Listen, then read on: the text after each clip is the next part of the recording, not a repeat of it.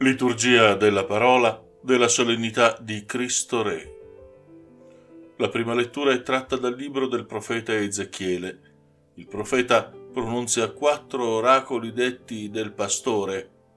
Il primo e il terzo sono una minaccia ai cattivi pastori, quelli che sono indegni di guidare Israele. Il secondo e il quarto sono l'uno consolatorio e quello che ci viene proposto dalla liturgia di questa domenica e che indica in Yahweh il pastore che guida il suo popolo alla salvezza. L'altro promette la venuta di Davide come pastore e come principe. Concentriamoci ora sul secondo oracolo del pastore. Il Signore assicura al suo popolo che egli stesso interverrà a riorganizzare la comunità togliendola ai cattivi pastori, si prenderà cura personalmente di ciascuno dei suoi. Si tratta di un chiaro messaggio di speranza, perché Dio si propone come il pastore che ama il suo gregge e passa continuamente in mezzo ad esso per assicurarsi che nessuno manchi. Recupererà le pecore disperse, noterà i bisogni di ciascuno tutte pascerà con giustizia e per tutte metterà il suo giudizio, separando le pecore e le capre. La seconda lettura è tratta dalla prima lettera di San Paolo Apostolo ai Corinzi. Siamo nel cuore di questa lettera e in questo passaggio Paolo affronta il tema della risurrezione dei morti. Il capitolo si articola in due grandi parti. I versetti proclamati in questa domenica costituiscono la prima parte di questo capitolo e in essi Paolo affronta il tema della risurrezione affermando che è nella risurrezione di Cristo, primizia di coloro che sono morti, che risiedono le ragioni della speranza cristiana. Paolo intende mettere in evidenza il legame fra la risurrezione di Cristo e la futura risurrezione di tutti i credenti. Cristo è il primo di quanti lo seguiranno per la stessa via. Il parallelismo con Adamo serve a Paolo per spiegare il legame del credente con Cristo. Come in Adamo infatti tutti sono costituiti peccatori, così in Cristo tutti sono resi partecipi della risurrezione.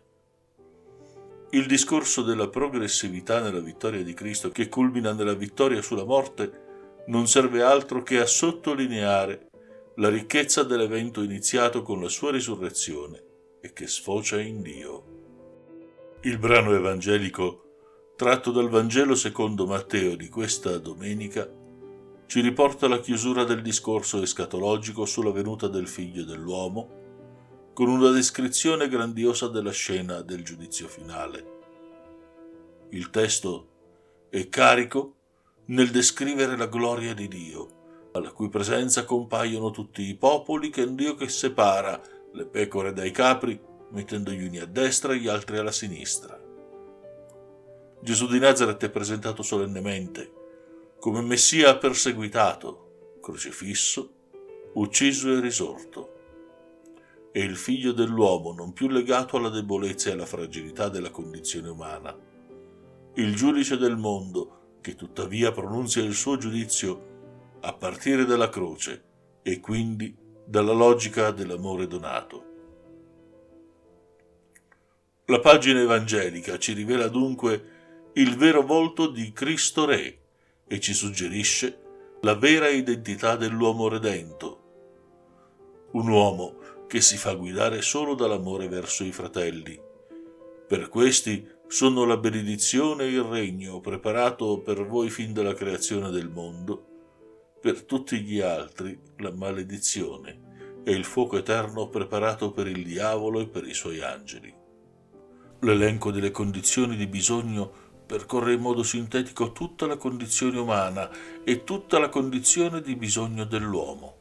Così, Matteo sottolinea l'importanza di rendere conto a Cristo di tutte le azioni, fatte o non fatte, perché l'essenziale della vita cristiana non sta nel dire o nel confessare Cristo a parole, ma nel praticare l'amore concreto per i poveri, i forestieri e gli oppressi.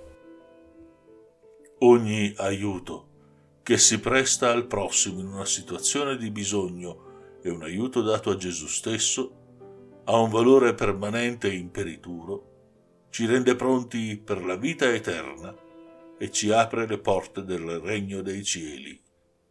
L'omissione o il rifiuto di aiuto causa invece la rovina nel giudizio e conduce al castigo eterno. A risentirci alla prossima settimana.